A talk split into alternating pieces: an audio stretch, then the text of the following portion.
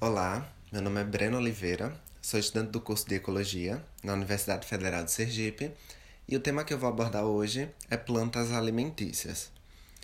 Bom, a gente sempre escuta que o Brasil é rico em biodiversidade e oferece recursos para a sobrevivência e subsistência de uma comunidade biológica. E ele realmente é. Porém, a maior parte da população possui uma dieta pobre, sendo derivada da má utilização desses recursos e a negligência do uso de plantas alimentícias. A má utilização desses recursos se dá ao conhecimento limitado que nós temos sobre aquilo que comemos. Geralmente, é, consumimos apenas aquilo que está disponível à nossa frente ou que encontramos em locais que consideramos confiáveis.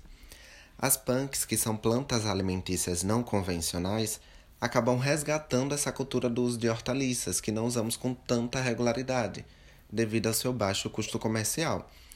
Um exemplo de planta alimentícia que muita gente não utiliza por não conhecer é a taioba, cuja folha é rica em ferro, cálcio e é ótimo para quem tem prisão de ventre. Um outro exemplo bastante interessante, que tem um ótimo valor nutricional e que é rico em minerais, podendo facilmente substituir o coco na produção e comercialização de doces, são os galhos do jaracatiá, que é uma planta típica do sul do Brasil e que depois de processada fica bastante semelhante ao coco, mas não tem tanta gordura quanto o coco tem. As punks apresentam teores nutricionais iguais ou superiores às raízes, hortaliças e frutos que já conhecemos e que costumamos consumir no nosso dia a dia. Além disso, são adaptáveis a diversos ambientes, então elas podem germinar em quintais, calçadas, terrenos baldios. Então elas não precisam ser necessariamente cultivadas como as hortaliças mais comuns, como a couve, a cenoura e a batata, que precisam de solos mais férteis, irrigados com uma determinada frequência e ter acesso à luz solar abundantemente. Então, aquelas áreas que antes eram improdutivas ou de baixa fertilidade podem ter outras finalidades.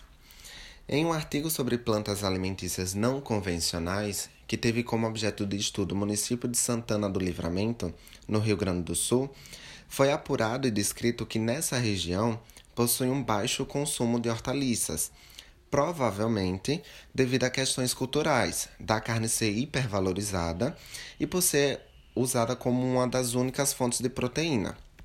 Mas como atualmente existe uma tendência muito maior sobre a procura de uma vida mais saudável e produtos mais naturais, e isso exige uma maior demanda, as punks pode ser uma ótima estratégia para suprir essa necessidade é, sobre essa demanda. Em uma fala do professor Flávio Bertingandara, da Escola Superior da Agricultura Luiz de Queiroz da USP, descreve que as punks vão além de apenas produtos que podem substituir outros e que, quando a gente associa isso ao combate à fome, não envolve somente a pessoa ter acesso à compra de alimentos, mas também acesso à produção do seu próprio alimento. Então, em regiões mais carentes, como com algumas ações de resgate, as plantas alimentícias também podem vir como um ótimo mecanismo de combate à fome.